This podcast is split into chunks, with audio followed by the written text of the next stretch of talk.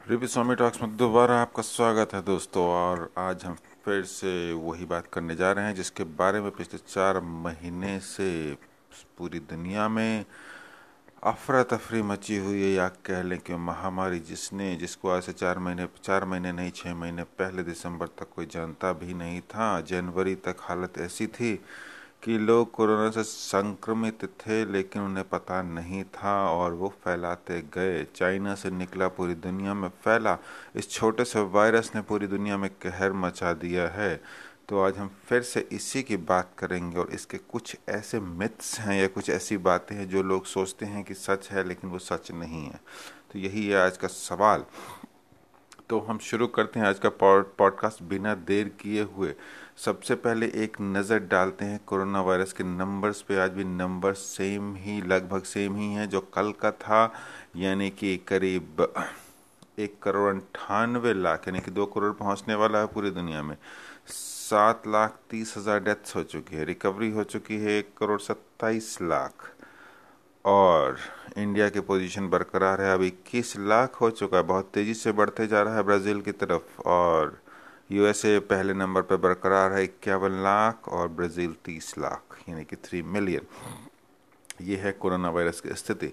तो अभी की का तो आज का जो हमारा टॉपिक है, उसमें एक बहुत ही एक अहम बात आ रही है कि ऐसा मानना है लोगों का, या एक गलत फहमी आ गई है लोगों में कि अगर कोरोना वायरस एक बार हो गया या उससे रिकवरी हो गई तो दोबारा कोरोना वायरस नहीं हो सकता, ऐसा लोगों का मानना है। लेकिन किंग्स कॉलेज ऑफ़ लंदन के रिसर्च रिसर्च टीम के अनुसार ऐसा देखने में आया है कि एक बार कोरोना से रिकवरी अगर हो भी जाए तो जो एंटीबॉडीज़ होते हैं हमारे अंदर मतलब जिनके जो रिकवर्ड पेशेंट होते हैं उनके अंदर, वो तीन महीने के बाद अनडिटेक्टेबल हो जाते हैं। मतलब वो डिटेक्ट नहीं कर सकते, इसका मतलब उनका इफ़ेक्ट ख़त्म हो जाता है। इसका मतलब ये है कि अगर कोरोना एक बार हो गया तो ऐसा नहीं है कि दोबारा नहीं हो सकता, दोबारा भी हो सकता है। इसीलिए हमें एहतियात तो बरतनी ही है, हमें सावधानियाँ तो बरतनी ही है, चाहे कोरोना हो जाए या नहीं हो। हालाँकि इसमें कुछ मतांतर है कुछ लोगों का या कुछ रिसर्च एजेंसीज का कहना थोड़ा सा डिफरेंट है क्योंकि ये सब्जेक्ट ऐसा है कि बहुत चीज़ें अभी नहीं मालूम है। हर चीज़ के बारे में अभी रिसर्च की जा रही है।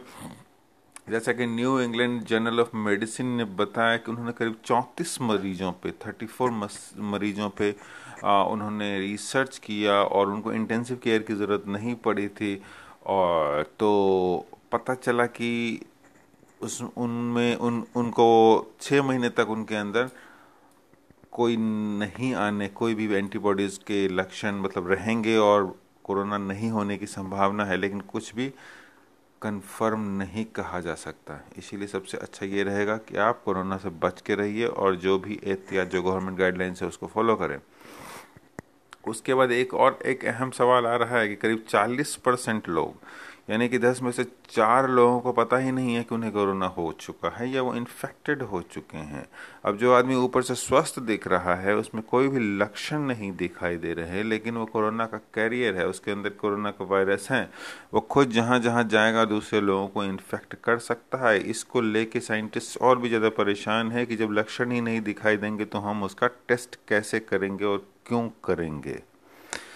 तो ये एक बहुत बड़ा चैलेंज है साइंटिफिक कम्युनिटीज़ के लिए और रिसर्च टीम्स के लिए कि ऐसी स्थिति में कोरोना को रोकना अभी तो असंभव सा लग रहा है जब तक कि कोई वैक्सीन न आ जाए। और वैक्सीन की मुहिम जो मैंने बताया अपने पिछले पॉडकास्ट में और आप भी जानते होंगे कि कितनी कंपनियाँ लगी हुई हैं कि वैक्सीन बनाने में। तो जब तक वैक्सीन नहीं था तब तक कुछ नहीं कह सकते।